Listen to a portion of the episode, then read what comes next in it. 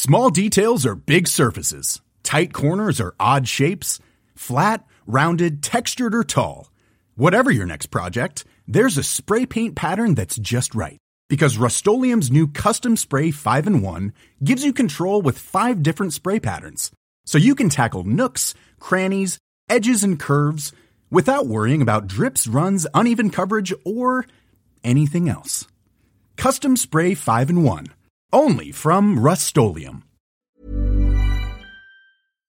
This podcast exists because of the paid members at decodingtv.com. Sign up for ad free episodes, early access to episodes, and bonus episodes by becoming a paid subscriber at decodingtv.com. Thanks to everyone at Decoding TV who makes this show possible. You ever see a movie Vanilla Sky with like Tom Cruise and it's about cryopreservation? Okay, is that the one that has the Matrix in it? No, I think that's the Matrix. Okay. Hello, everyone, and welcome to Decoding TV, a podcast about television. Uh, I am David Chen. I'm Patrick Klepek. And we are here for This Week in Streaming, a Decoding TV podcast, where each week, This Week in Streaming covers a show that's new and interesting in the world of streaming. We generally tell you if it's worth watching, and if it is, we review and spoil and discuss the entire season of the show. This week, we're going to be discussing the final season of HBO's How to with John Wilson. Next week, our plan is to discuss the new Netflix original series One Piece all eight, all eight episodes of One Piece are streaming right now. We're going to be discussing the first three or four of them. Um, so that's what you can look forward to next week here on This Week in Streaming. But we also have some other uh, stuff that we're we're going to try to make uh, this week. We got a, a potential bonus episode cooking. Uh, also, Patrick Klepek, I, I, have to say, we got a lot of great feedback about our Ahsoka conversation. In fact, uh, the great feedback came not only in the form of messages, but also the fact that that episode got more downloads than pretty much anything else that's happened on the feed over the course capitalism. of last so uh, here's a here's a plan with Ahsoka. We are going to try. So Patrick Klepek, uh, he is going to be my second chair on decoding TV for the foreseeable future. And as a result, uh, Patrick and I are just trying a bunch of new things. You know, you know when you're in a new relationship, you just like to you like to try a bunch of stuff. You know, you try a bunch of stuff together. Like, oh no, this guy's gonna watch all of Ahsoka, and the the, the, the viewers, the, the listeners also are going to. Ah, Dave's also going to watch this show. Indeed, indeed. So we don't we don't know if any of it's going to work or be interesting, or if anyone's going to download and listen to it. Uh, but what we're gonna try to do is rather than devote like full episodes to Ahsoka, we're gonna try to do Ahsoka minisodes where we kind of check in every couple episodes, Ahsoka see how the show's going. Ahsoka sodes, yeah. Uh, so you can, you can look forward to that. We're gonna be discussing episodes three and four uh, soon as well. So uh, uh, that's something else you can expect on your feed very very shortly. Uh, but yeah, you can always find more episodes of this podcast at podcast.decodingtv.com. Email us at decodingtv at gmail.com. Let us know what you think about all of the episodes that we'll be releasing in the near future because it's going to be some different formats, some new topics.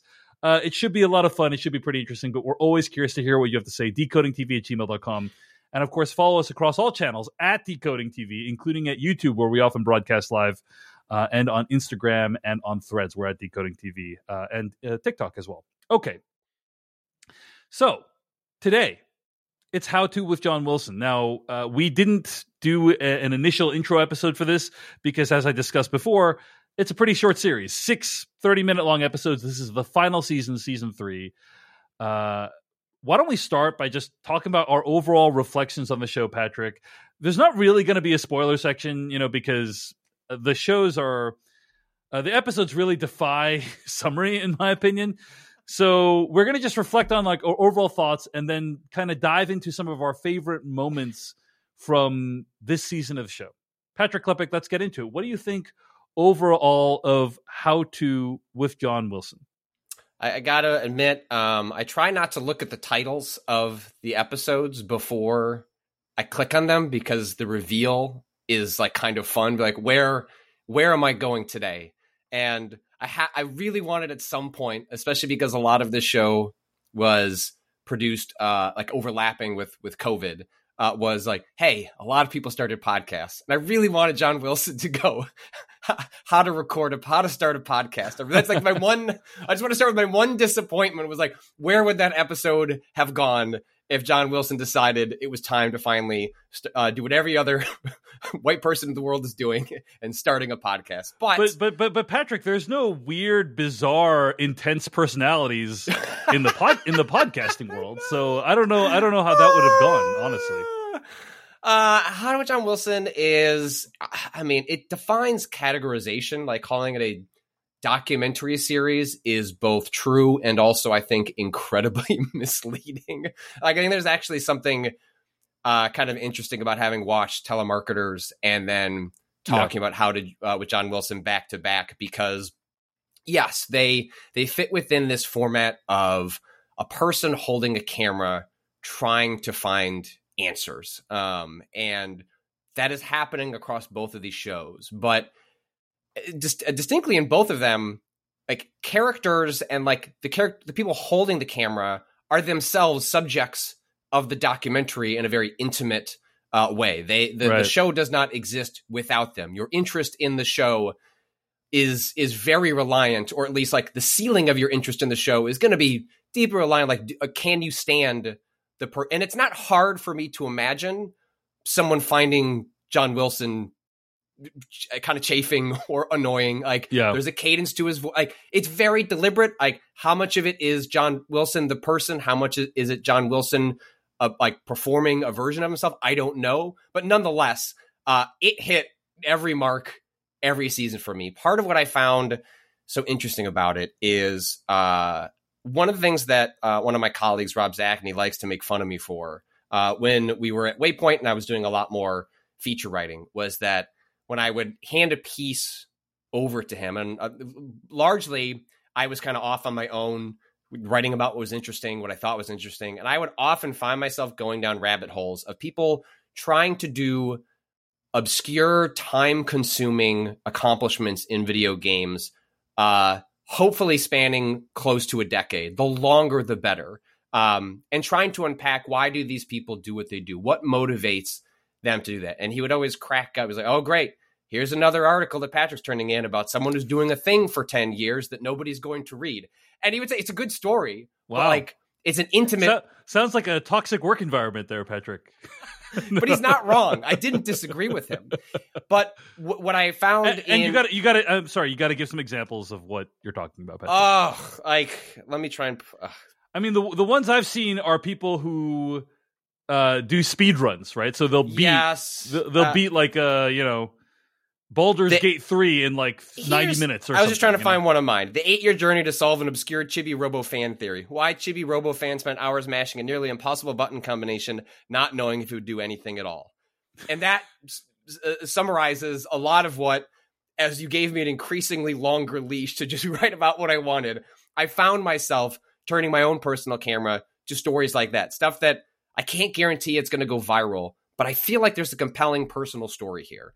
And it seemed like a lot of that is what motivated John Wilson throughout these three seasons and this kind of chaotic nature of where the camera would go, in which the premise was really just a premise to go out into the world and then almost like a squirrel, like hearing, like seeing a shiny object, like would just point the camera somewhere else, but always, always centered people and kind of the kinds of people that normally wouldn't be on camera and realizing those people frequently had stories to tell um, that were like far more interesting than the one that would be the shiny object. And so it's like the best. I never lived in New York. Never had much interest in living in, in New York. Was not like a city uh, uh, that was like on my on my on my bucket list. But I don't know that I've seen a better portrayal of what it must be like to actually live in a place than mm-hmm. the three seasons of this show. I feel like it is such a I think it exists and is interesting beyond the boundaries of being a cultural analysis or reflection of New York City. But yeah. like seen through that lens, I think it is a like a masterwork in showing you like how does a city actually work? Who are the people? What is it like to walk down the street? Um, and uh, seen across three seasons, uh, I think it's just a remarkable accomplishment for understanding places and people, which in theory is the mission of a lot of documentaries but So frequently, either because that's the style or deliberately the approach, there's a there's an inner uh, there's a distance between like the subject and the documentarian. Um, and here, like the intimacy is the point, um, and it wouldn't work without it. Really beautifully said, as usual, Patrick, and I completely agree with uh, everything. I realize, you know, usually I save the recap until after we've given our initial thoughts, but I should have done it before this time because this is just a very general summary we have, which is a how to of John Wilson is a three season documentary series where in each episode, documentarian John Wilson sets out to answer a basic question how to find a public restroom, how to clean your ears, etc. But in reality, it's an intimate portrait of life's beautiful mundanity, with Wilson taking the episode's original premise and frequently pivoting in new, unexpected, and always interesting directions. He drops topics and subjects at the top of the hat. With a drop of the hat, I should say, giving the show the chaotic feel that's regularly calmed by Wilson's quirky voice. He intersperses observations on the complexities and contradictions of navigating life with countless shots of his time walking the streets of New York, Ultimately, it's a show that cares about normal people, why they are the way they are, and reveals that everyone given a chance has something fascinating to say. Now, I think that the reason why the New York part is so compelling is because New York, in many ways, is a stand in for humanity or mm. America. You know, it's it contains people from so many different walks of life, probably the most walks of life out of anywhere else in this country. You know, uh, it is just a place where you can find people who are interested in everything, who have come from all different kinds of backgrounds. And what's great about the show is he will go down metaphorical rabbit holes. He will meet people, and then I, now I don't I don't know how it happens in real life, but on the show he he says, "Hey, can I go over to your house?" And then the person says, "Yep, that's fine." And then next thing you know, they're at their house, and uh, you know he's filming their house and meeting their relatives and their friends and so on and so forth. There's a couple um, of times in season three in particular where he leaves like a couple extra beats. Like there must be countless times in the show in the production where he's told no or there's an awkward encounter that doesn't like result in getting in the door somewhere. And so it feels very seamless to you as the viewer because right. that's what the edit like the work is getting enough together that it can feel like a cohesive journey and that it's seamless and you're just following him from one point to the other when in reality my guess is it's a little choppier along along the way but there was like a moment in season 3 where he's following the pizza guy around and like the people are throwing a party and he's like are you throwing a party like she's like very clearly like why do you have a camera like get like like she's being nice but like clearly put off by his presence and the camera um or when he goes behind uh when he visits his old college and just like tries to go behind that frat. Like I heard there's a party there and the guys are really hostile and like attempt to like like threaten to to, to beat him up. There's not he leaves in a couple more instances of that as part of a season three, which like does a lot of kind of like rule breaking for like his format across the season that I think gives you a little more of a glimpse into the production side. But you're right, like this ability, he does have an uncanny ability to just get people to open up, which is a remarkable feat. Not everybody can do that. And a, a camera doesn't just get people to start talking to you. Completely agree. I am always so curious about the making of the show. How did it come together? Uh, generally, uh, for those who are unfamiliar with documentary filmmaking, uh, there's like a producer who arranges interviews, uh, he alludes to his team or his producers at various times during the show. You never really see or have access to them, right? Um, but also, uh, whenever a face is shown on a television show in a documentary, generally that person has signed a release, right? Which is why sometimes faces are blurred out in the show. But then there's other there's sometimes where you're watching the show and it feels like getting a release was impossible in this situation, like the frat situation or this random girl that he's delivering the pizza to. And I'm always like, did he get those people to sign release it? Like, why weren't well, I almost wonder because you have that, that yeah. great moment on when he's on campus and he goes to the bar and he's like chatting with these girls outside of it, and they're like, "You're not from HBO." And I, I have yeah. to imagine. I, again, I don't know the process, but I do wonder. It's like there's a producer there. They're marking down all this information meticulously, and then someone goes back and is like, "Here is like, like when you have like a separate person with like a like a legal document, maybe right. that makes it feel a little more real than just like." I mean, look, we see John Wilson like half naked. It's like if that guy showed up with a camera, one, I understand how you could feel disarmed, and two, I could also understand why you'd feel like profoundly uncomfortable about this person asking you questions.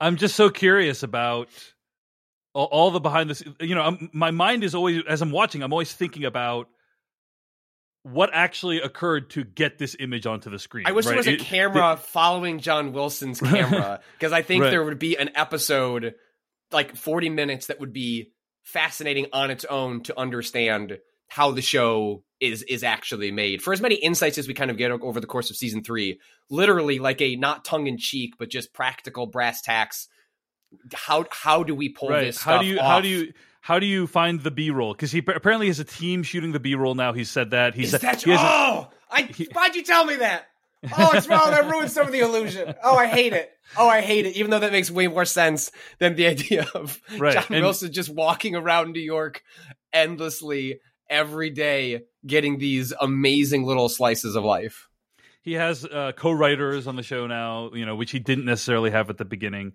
Um, but yeah, that, that's something that's always on my mind. Is like, yeah, how how is he getting these shots? Is somebody going and getting a release signed, and if so, how accurate is what we're seeing? Like, how how true to life is what we're seeing uh, compared to how it's presented? Uh, this is something that Nathan Fielder, who is a executive producer on the series, his work always makes me do. It makes me question the nature of my reality. It makes me question whether what we're watching is actually accurate. And this is something that How to John Wilson does all the time. But despite all of that, I think what is true, what you've already pointed out, is he is uncannily good at getting people to talk about stuff. And this is a question that was asked of him by AV Club. Uh, he did an interview with AV Club, and I'm going to read from parts of it throughout the course of this episode. He's he's asked the question. Um, one of the things you really do well throughout the show is getting these niche communities and you get those involved uh, in them to be quite self-revealing. Talk a little bit about building that kind of rapport to which john wilson responds sure you know i've struggled with a certain amount of social anxiety throughout my life and the best tool that i feel like one could have when they're dealing with something like that is just to ask questions. Just don't stop asking questions because then you don't have to talk about yourself as much. I think people in general respond really well to that. I think just having a genuine curiosity and not really playing a character when you're with someone intimately is really important.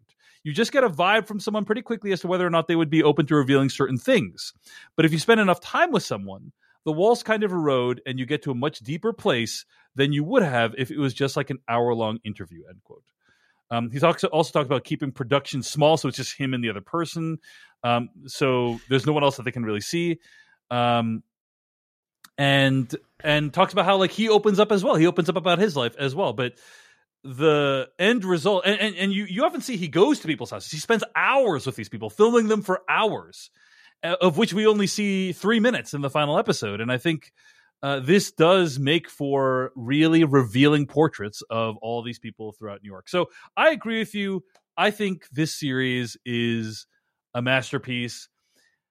Season three, as you mentioned, does do a little bit of fourth wall ru- rule breaking.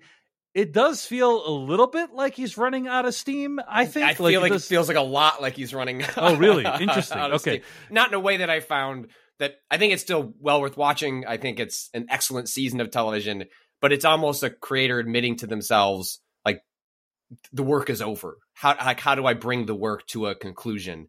Um, and and Yeah. how he does that, I think, is really eh, fascinating and worth unpacking. but yeah, he plays with the with his format and his rules a little bit, and uh, and you kind of get the sense that hey, th- this this idea has maybe come as long as it is going to go, or, or gone as long as it's going to go. Uh, but that said, season three is great. The whole series is, is as you said, a masterpiece. I think uh, I agree with that. Um, but it also feels like a show that went out at the exact correct time. You know, Yes. Th- this is a show that it's like, hey, uh, they they made something really special and they extended the format to where it could go and now they're done and we can admire it for hopefully years to come until max removes it from the streaming service for a tax write-off. Uh, but- yeah so those are our overall thoughts on how to with john wilson Hey, I'm Ryan Reynolds. Recently, I asked Mint Mobile's legal team if big wireless companies are allowed to raise prices due to inflation. They said yes. And then when I asked if raising prices technically violates those onerous two year contracts, they said, What the f are you talking about, you insane Hollywood ass? F- So to recap, we're cutting the price of Mint Unlimited from $30 a month to just $15 a month. Give it a try at mintmobile.com slash switch. $45 upfront for three months plus taxes and fees. Promo rate for new customers for limited time. Unlimited more than 40 gigabytes per month. Slows. Full terms at mintmobile.com. A lot can happen in three years, like a chatbot may be your new best friend. But what won't change? Needing health insurance. United Healthcare Tri Term Medical Plans, underwritten by Golden Rule Insurance Company, offer flexible, budget friendly coverage that lasts nearly three years in some states. Learn more at uh1.com. Patrick Klepek, let's talk about some of our specific thoughts on this season and if there were any specific moments or ideas that stood out to you. One of the things that's great about this show is I think it showcases both the breadth and the depth of humanity. Do you know? Mhm. Uh, some things are like a mile wide and an inch deep, but this is not that. It will go a mile wide and a mile deep because you know, and and and really the the example of the episode that that that kind of demonstrates this is the f- finale, how to track your package, uh, which begins by talking about packages and getting them shipped, and and ends with um him talking about this guy who castrated himself. Like he he talks with this guy who self castrated and plot it's- twist. Not it's a- was not was not ready for that level of intimacy from from, from that person. and it's a really it it, it sh- one of the great things about the show is it invites you to experience people in their fullness hey Mhm. that's a random per that's a random weird looking person on the side of the street here is a person that's screaming obscenities in on the street corner that you would otherwise pass by and would occupy 3 seconds of your day what if we spent 3 hours with that person and presented you the most intimate searing portrait of them that we could uh, in a few minutes. I mean, that's what the show does, and that's what makes it really special. But yeah, that's one of the things I really appreciated was how deep it goes, in addition to how wide it spreads its net. Uh, curious if you have have thoughts on that, or if that was your experience as well, Patrick. Well, yeah, I mean that's everyone's lived a life, but no one thinks their life is particularly interesting. But what you will find, I think, with the show, I mean, speak for yourself, but you know, I think what the show demonstrates, or but people don't like usually don't like to talk about themselves, right? Um, and so either you don't think your life is very interesting, or you know, to talk about yourself is seen as you know egotistical, and so like it requires another person to bring that out of you. I mean, I think that explains a lot of like you know intimate, like uh, personal, like friendships or relationship with others. Like, is a chance to share a part of your life with other people, but when you walk down the street, you could you could pluck anybody, and this is what the show does. Like it uses, you know, convoluted ways to get there, like you know, a, a convention or or what have you. But like it's just the equivalent of walking down the street and pointing your finger at someone and saying, "Let's just go talk to them and see what their life is all about." And like everyone. Everyone, everyone has lived a life, and then a journey existed along that way of what got you there. And I think part of what makes the show so interesting is just how relatable those journeys are. Like it may be people at, you know, I think the highlight of, um, you know, the it might be the highlight of the, the whole series for me, but certainly of the season when like is you know the vacuum convention, um, which uses and the show does this a lot, which is uses a almost like a visual gag, like a like I cannot believe this kind of person exists. It's almost as if like how often do you see you know, and I'm as guilty of this as anyone else, uh, being a, a writer or reporter in which you're trying to get people to click on stories to, uh, like have ads run through, but like, or on social media, where any number of the subjects featured in this show, like the Big Pumpkin or the Vacuum Convention, would just be like a screenshot and like, can you believe this fucking exists? And there'd be a video clip of the Big Vacuum, and be like, wow, like that's wild. And there's like 30 people who meet up in Scranton, Pennsylvania to like go do that. Can't believe that exists. And then it stops there. Like that's where it stops. It's the surface Yeah. level. It's Yeah. the visual gimmick. It's I, I can't but like I can't believe that exists in the world. And that's where most of that level of examination stops. Where this show is always so beautiful is that it just it uncomfortably keeps going. It like keeps the camera situated. It keeps John Wilson there where, you know, he arrives at that vacuum convention and discovers he can't figure out who won the contest for a couple of days because that's at the ending ceremony. Most like articles like would not stay for 3 days and find out the end of that. Um, Right, And that's where he gets the intimacy. That's where he able gets, you know, somebody to open up about their relationship with their father and how that relates to their, you know, it tries to, un, like, it tries to unpack, which like doesn't quite seem to rise to like a, a sexual kink, but exists in like the same sort of like abstract sort of, I don't understand my attraction to this object, and yet I have it, and I found others to share it with. It's has a lot in common with the Avatar episode. Um, right From, it's, yeah, from it's, a, it's like a spiritual successor to the avatar episode and it's also really interesting that the overwhelmingly vast majority of the people who collect the vacuums are men right that was a thing that yes, uh, that was revealed during the episode um, Yes, and but it doesn't it- necessarily have answers to those, but it invites the questions, and, and importantly, does not. It doesn't tell you not to laugh. It knows that what's being shown um, has some visual humor to it. But I think what it what it does more so than I would guess any other show that was given. If you gave ten shows the same premise, like go make a something out of this convention. John Wilson's the only one that comes back, uh, not turning those people into a joke. Um, you might still Yeah, think it's sort of a silly endeavor, and it's not the show doesn't shy away from being like this is sort of strange, but it also, like you said, paints them as full people. Um, Yeah, I, I- kind of want to talk to you about that. First of all, something you said reminds me of something that John Wilson said in, in, in the interview with the AV Club. He says, if you extend any shot from a reality show for three seconds per shot, it'll feel more like this. It'll feel really, really weird. Uh, end quote. Uh, which I think i I, I don't know if I would agree with like that exact assessment of like a reality show extended, but it, you're right. This is what happens when you leave the camera rolling after whoa, what a big vacuum. You know, like that's usually where the viral video would end on TikTok. But like this is like what happens when we talk with all the people and get to know them and their personal histories, you know? Right. That's or what this th- show like does. A, a small, I, I can't remember where I heard this from, but it's a, a small tip I've kept in my life is, you know, we have cameras that can take photos and videos of our family members. You know, as a parent, I'm constantly taking photos and videos of my kids.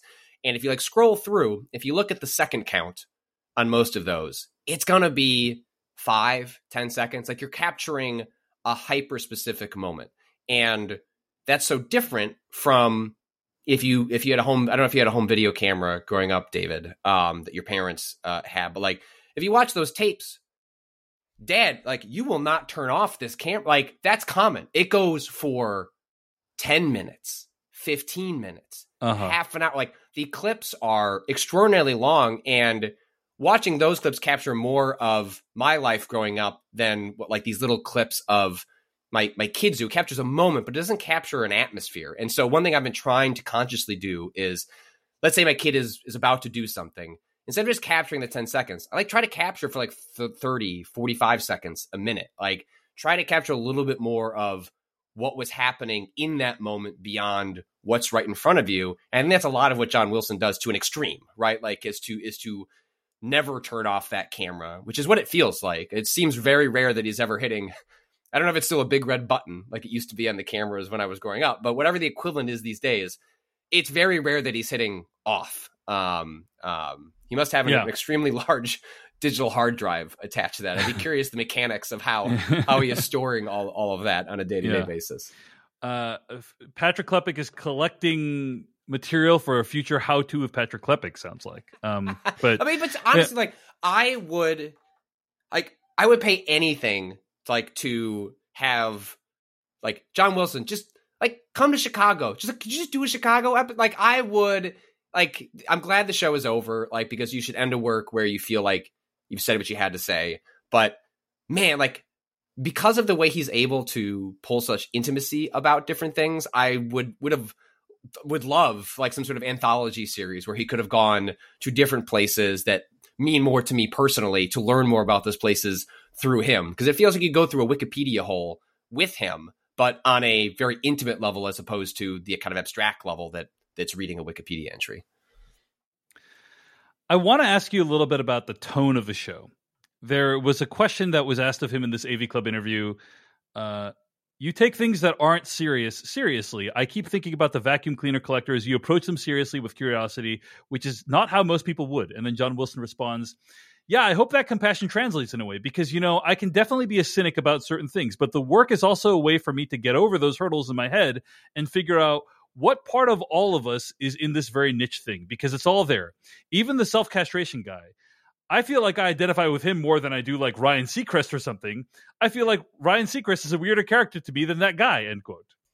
Which, which true, uh, but I find myself a little bit torn about uh, the tone of the show, Patrick. I'm not going to lie because on the one hand, I think he's he's right that I don't think John Wilson is laughing at these people. You know, like deep down, I don't think he's laughing at these people. Uh, I think he has a lot of compassion and curiosity for these people. But I think people are often rendered in such a way that they are uh, shown as objects of ridicule. You know, I'm not saying every I'm not saying every subject. You know, I don't mm-hmm. think that this I don't think that it necessarily applies to the vacuum people. You know, and I think the show at its best shows you a group of people that your initial impulse is to laugh at them, and then the show makes you realize why you were wrong to do so. That's great when the show does that. But there's a lot of times when it doesn't do that. It doesn't have the time to do that. So it just shows you a person and you're kind of just like, "Oh, what a what a weirdo that person is." Um well, like, I'm not even sure. You... Like in, in that same episode with the the cryo, uh, like freezing, the show leaves you the impression that most people here are a little like I think you're left uh, to sort of think they're a little they're a little off maybe potentially. You're I, you know? I, mean again you don't put in the sequence with singing the Beatles song. Now granted like that is them doing that to themselves, but but again like yeah yeah journalism he could have left that he could have left that out right. Docu- but it, yes, it makes it, it look it makes them look silly right. It, it is not a web. Yeah. It is not a. he is not uploading raw footage for you to exactly. sort through and then you to make. And even then, where the camera is pointed is itself like a form of editing. Like yeah. journalism is a is a personal creative endeavor that is not an objective look at reality and to think so is to misunderstand like what it means to right. hold a camera, write an article, like it is it you are you are bringing bias and interpretation and he does that there and there are it is and you bring your own biases and I think I think you're right at the show's best it is trying to push back it is it uses a framework where it plays into your bias and then tries to disarm you like over the course of right. the arc of that segment. But like the, the, the, Avatar one being a great example. The Avatar ex- episode where you, you look at these people and you you think to yourself, "Wow, why would people gather together to discuss the least culturally relevant film of the last two of the last two decades?" Uh, this is a laughable enterprise, and then of course it hits you, it punches a hole through you emotionally when you yeah. realize how much Avatar, the James Cameron film, means to all these people, how it's been a source of bonding and fellowship for them, and how that's often filled a hole in their lives. It's like, wow, that's so deeply moving and and gets at what the best of what pop culture can do for us. Um, so that that's kind of the best of what the show can be, right? In my opinion.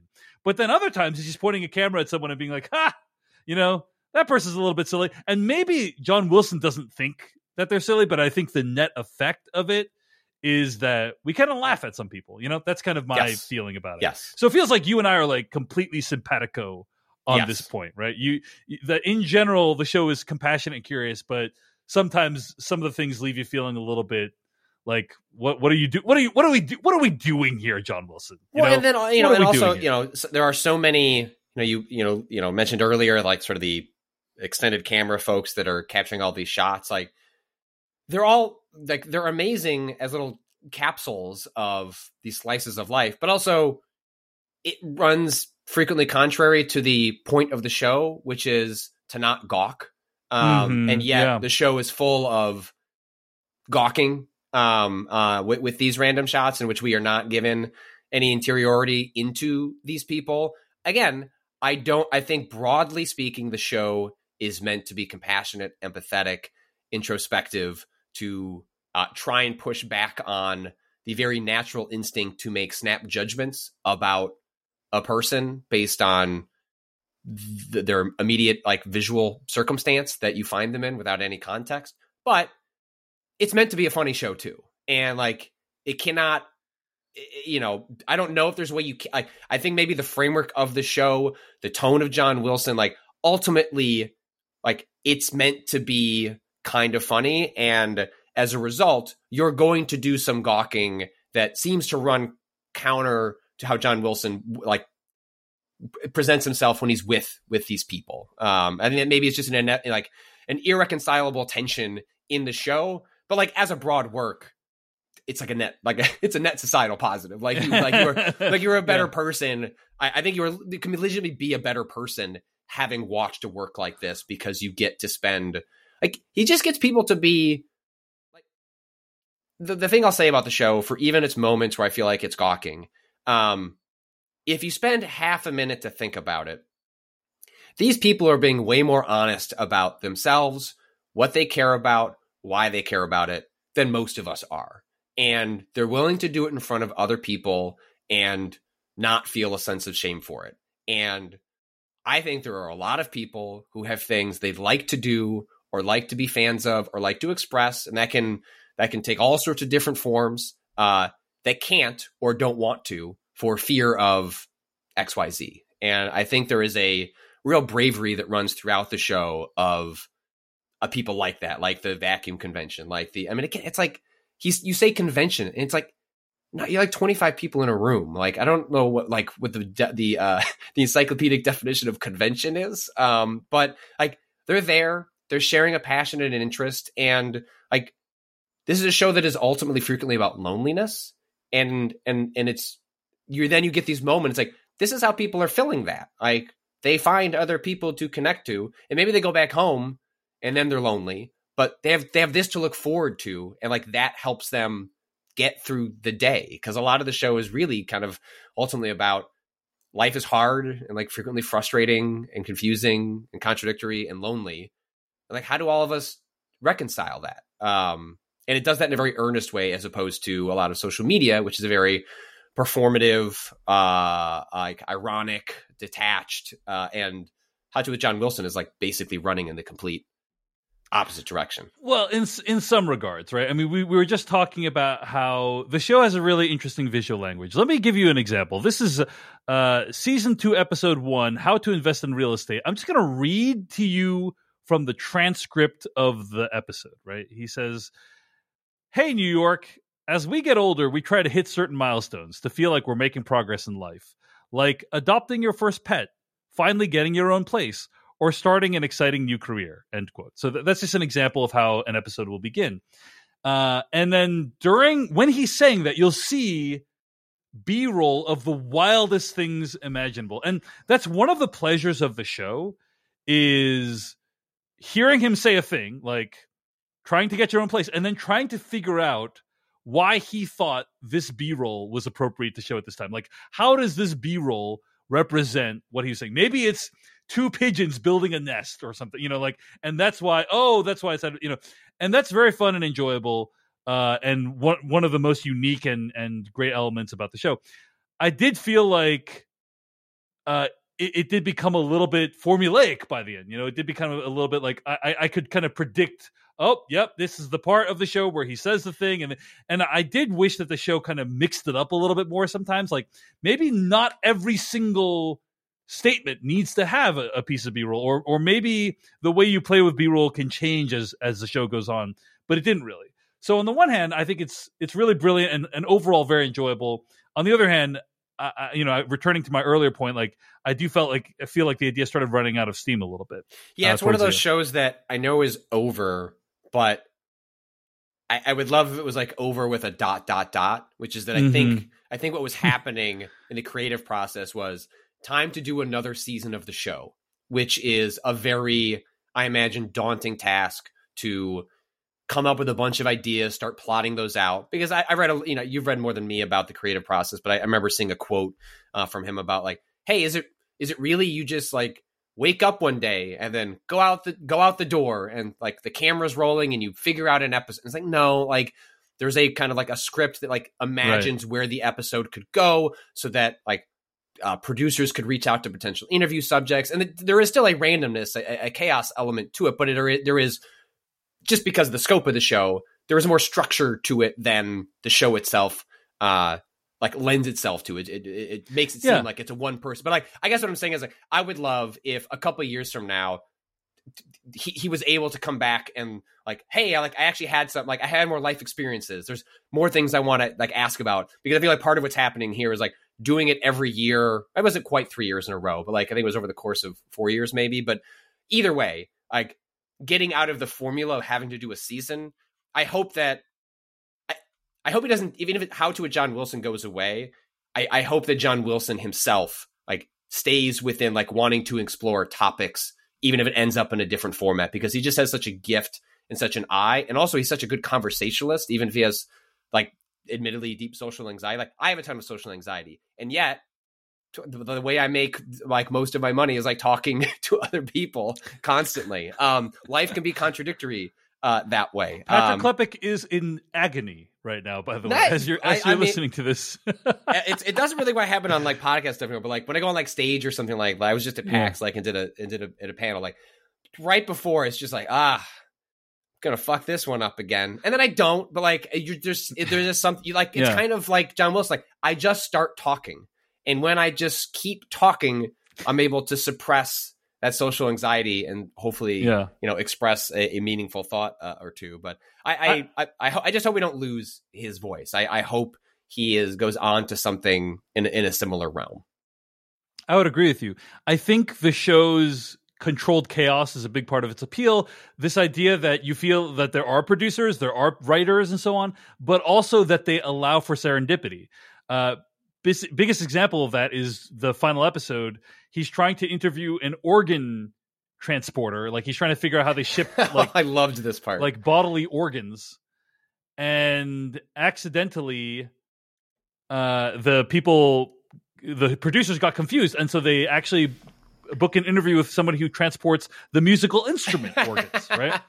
And then he talks to that guy and then just nearby there happens to be an organ themed restaurant and so he goes there and meets this guy from alcor and then goes down this whole cryogenics path uh, and that is serendipity. Like uh, they did not plan for that, as far as I can tell, right? Uh, according to the the his description of how that occurred. Um, but every episode feels like that. Uh, Yeah. Like every episode feels like they're just going down this rabbit hole. And I think some episodes it's probably more planned than others. But either way, it's however planned it is, it's all disguised to the audience. And I think that's actually a big part of uh, part of the show is how it disguises the work that goes into it. You know, think of thinking of Christopher Nolan's The Prestige and like the performance is not the actual trick. It's everything leading up to the trick. It's everything making you feel like, oh, we just happened upon this guy. Uh, you know, this happened upon this Avatar convention or whatever it is. Um, that I think really gives the show some of its magic. No, because you could because Uh, you could imagine a different version that cut that stuff out, right? And it was just like swipe away and like here, like you know, here's a package of stories we've done, and you don't have that connective tissue. And it's also why Right. I value so much that that Wilson doesn't downplay his role in all of it, right? Where you know, very frequently you'll get in, you know, uh, kind of documentaries where they cut out the question from the interviewer and they there's just the answer and the, hopefully in like the editing and context you'll it'll feel natural but here like part of what i think gives the show its intimacy is you see how wilson gets to the point of getting someone to say something interesting because he's intimate Mhm. himself and Yeah. so that doesn't apply like that doesn't work for everything it works for this p- particular show but you know maybe part of this is just because i've also spent a career like talking to people and you try to get people to open up to you and say interesting things and sometimes you succeed and most of the time you fail um like and then you figure yeah, out I, am diff- curious, Patrick, is, if there's anything you you feel you've learned from this, or if if you feel like you're going to change the way you interview people from now on, because this is something you do quite often in your work. well he has an advantage which i don't which uh is is time right Yeah, yeah. um you know so frequently the interview subjects i'm speaking with someone that works on a game in sort of a planned setting it's like here's your 15 It's like you have 20 minutes to talk with this person, and then uh, the PR person is going to start making a wrap it up sign after 15 minutes. Pretty much. Right, right. And you do it long enough that hopefully, you know, if you have repeat, you know, interviews with someone, you have a rapport that you can kind of hit the ground running, or you chat with somebody where like immediately you ha- you can tell that you have a good vibe with them and that you can skip some of the three questions of trying to feel some like so there, there's it's tough for me to like apply any of it to my own own work. But the thing that it made me think of was one of the exercises they had us do in college where I went to to school for for journalism was um they're like uh just go talk to there's like a concert happening like on campus and people like just go in that line and talk to three people get quotes and then write a story based on those quotes. Doesn't have to be a good story just like go talk to three people and write it uh David, I have interviewed like extremely famous people. I've I've talked to James Cameron. I ha- I I have I've run the gamut. I don't think there still I get anxious thinking about that assignment that I did when I was 20 years old to just walk up to a line and talk to strangers. I that like gives me anxiety thinking about it now. and so like it's part of what I find the show so personally remarkable is because I do not think I could do anything that John Wilson just like so confidently like walking up to strangers and talking to them. Absolutely not. I like to be in my box of like I've booked a time to talk to a person for 15 minutes about a topic and then goodbye. um, and it's just a, a remarkable character feat um, because I just cannot see it in myself. And to watch someone do that over the course of three seasons was just, I just found it personally remarkable. I'm going to get real personal here and say that I feel like that's actually something I'm really good at is going up to random strangers and talking to them about stuff. But it's something that I just don't do anymore, especially since basically since the election of Donald Trump, since COVID. Yep. Those are things that have really discouraged me from going up to random people. Um, reports of uh, random people running up to Asian people on the streets and caving their head in uh, that is not something that like makes me feel like I should be putting myself out there to people I don't know. You know what I mean? Sure. Plus, yeah, totally plus understandable. The collapse of civil society that we seem to be witnessing on a daily basis right now. It's just like, uh, but it's it's too bad because I I used to love doing this kind of stuff. Uh, you know, interviewing random people, doing man on the street interviews. Like I love doing that stuff.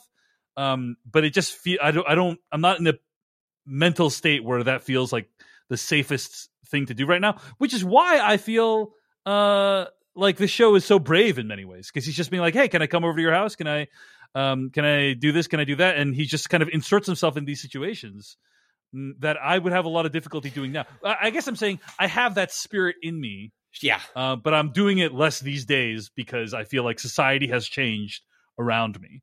Um, anyway, just some just some assorted thoughts on that topic. But I would I would be um, curious uh, like how much edited host- like hostility is edited out of Mm, the show. yeah. You just have to imagine despite the fact that so often he is approaching subjects that um I'm not surprised I I guess I'm not surprised that they'd be okay with talking to someone and and he is disarming, but you have to imagine over the course of 3 seasons that people have gotten upset and wanted the camera not in their and I'm just I'm, I'm so curious how, how does he handle de-escalating that like what are those what are those situations been like because you just just like by sheer number of people he's talked to there have to have been situations that went awry or wrong um and didn't Yeah. make sense the biggest one from this season apparently was he shot all this footage at Burning Man. right he's Uh, so that- mad i like that- i thought yeah. that was hilarious that he left left in shit talking like the, this other production Right. company and how personally disappointed he was because it'd be very easy to leave that out but i thought especially as part of a, a season that was getting more intimate about himself and process Yeah. and being a creative. I was I thought it was really cool. And also like made you feel horrible for like what was probably a bunch of really amazing stuff on the cutting you can floor. imagine he probably shot 50 you know 100 hours of footage and you just basically couldn't use it all so it, it got to be really frustrating uh, all right patrick klepek any other moments from this season that stick out to you? We've talked about the vacuum cleaner. Uh, we've talked about the final episode with the alcor guy who uh, castrated himself. Uh, you know one other moment that really stick uh, there's a couple there's actually i would say three more moments that really stick out to me. I don't know if we can get to them all but one of them i'll say was uh, the gentleman at the foot the the at the baseball game. There's this guy at the baseball game Oh God, yes. who is like covered in all this baseball memorabilia, and when you go to a baseball, you kind of you recognize this guy. There's like somebody who's a fanatic who has like an LED light display, and you know, go sports team, whatever it is, right? And you would pass that person and maybe try to like avoid that person because you're like ah, that person's a little bit if you were if you saw them at the ball game you'd be like that person's a little bit too intense for me. Uh, and then john wilson goes to his house and you realize that he is taking care of his you, you- i mean you see his house has like tons of memorabilia which makes sense but you see that he's also caring for his dad right? And he's taking care of his ailing father. And uh, and again it just goes to that point of it this show invites you to experience people in their fullness. That person would be kind of a cartoon idea to you if you saw them at a ball game, but you go to their house and it's and they immediately become a full human. Uh, and that part just really struck me of how everyone has a story, everyone has things that humanize them. You just might not be able to see them. So, well, yeah, uh, and yeah. it's uh, it does a great job, and I think that's one of the better examples of it. But uh, like it has reveals, it has sort of like huh? Like sort of like oh like moments like that's and it does it in editing right? Where um it like oh yeah and like my dad's downstairs and like you cut and it cuts to that and it's and it's a dramatic cut that like works in the sense of a reveal but in a not in a shocking way and more just like a like a heartwarming interesting way like the the way it uses the form of editing to uh elicit emotion like is different than the way we commonly see it in like film because there's no musical accompaniment to sort there's no dramatic violins to go with us to, to sort of like tell us how to feel but they still manage to do that with a with a camcorder that's being handheld at like a lower like he always seems like Yeah. he's holding it like like lower down by his by his waist as opposed to like up on his on his shoulder yeah, which is a very unique perspective that you don't associate with holding a camera I- it's like he, it's like his part of his body, basically. It's like it's Yeah. like a part of his body, and it's it's an inconspicuous part of his body. I think it's and that's part. I think it's got to be part of what disarms people. Is Yeah, that yeah. there is something about holding your hand up, having something on your shoulder, right. versus it's down and you're just holding it on your hands. Right. You, when you're looking at someone that's holding a camera on their shoulder, your look, your eye goes to the camera. If you're Yeah. looking at, if someone approaches you, yeah, and, and they're the holding a at their- camera at yeah at their you torso, might glance, you might glance Yeah, at exactly, it, but you're you're you're going to be drawn to their eyes first, which may help inform why people trust him Yeah. because you're looking at a person as opposed to the camera at shoulder level is going to invoke the sort of like gawking, intrusive uh, feel of of what a camera can sometimes convey. Yeah, really great point. And you can see what Patrick is describing when you look at the promo images of the show. Like in most of those shots, he doesn't have the camera up to his face. He has it kind of down near his waist. Um second moment that I just wanted to mention, you know, we talked about how the show plays with the format. The biggest example is the how to watch birds. Uh the car blows up at the end and he kind of makes this point about how sometimes inventing things is not bad because it gives you a surprise in life. And I was I was like, oh, this is the first time when the show is really starting to show us what's behind the curtain. And I guess I was curious how you felt about that episode. Did you see that he consulted with Steven Soderbergh for that episode? yeah, he he, he kind of wanted it to be like a, a Soderbergh esque thriller. Yeah, right? Yeah. Yeah. I thought that was. I thought that was.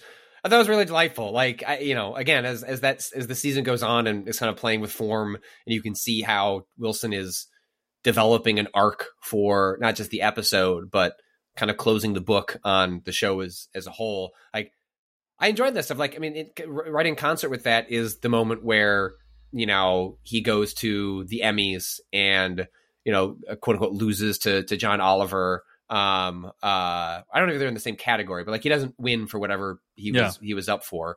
Um, can't get to the to the after party because they can't find um his name, uh, even though there's a big poster for the show. Like I I really enjoy like there is there's obviously a intimacy to the entire show and how it reflects John Wilson's personality. But you also by season three, he's acknowledging the show within the show, which is like the show exists in the world. People are reacting to it.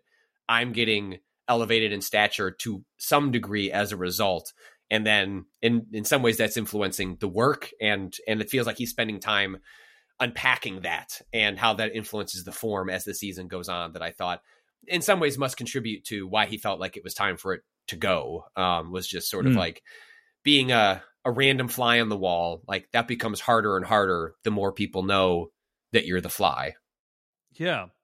Well, that was actually the final moment I was going to bring up, Patrick, which is when he talks about the show and how it's impacted his life and uh and it really struck me how he described feeling at the height of his success and still feeling deeply empty. You know, uh feeling like he had achieved everything. He has achieved what quirk what any quirky documentarian the heights the heights of what any quirky documentarian would ever want to achieve.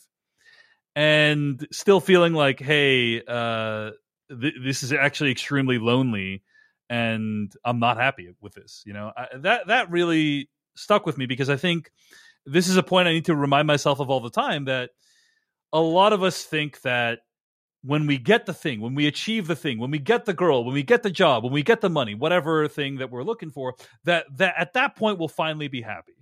Um, and in fact, it often isn't as dependent on external circumstances as we think. And I just really appreciated that that episode was a stark reminder of that. So anyway, these are a few of my the things that I take away from this season of the show: humanity's fullness, its depth, its randomness. Um, Patrick Klepek, anything else you want to highlight from the season as we wrap it up here today? Uh, you know, this is a moment from a previous season, but it's something that I thought was the show did uh very well a number of times. Less so this season, but it was the uh, how to put up scaffolding, which is uh teaches you a lot about the architectural history of New York City um, and illustrates it in a way that like really like makes it land. And we're like, I'm sure you could look up a Wikipedia entry entry for scaffolding and get a sense of how it works, like on some broad level.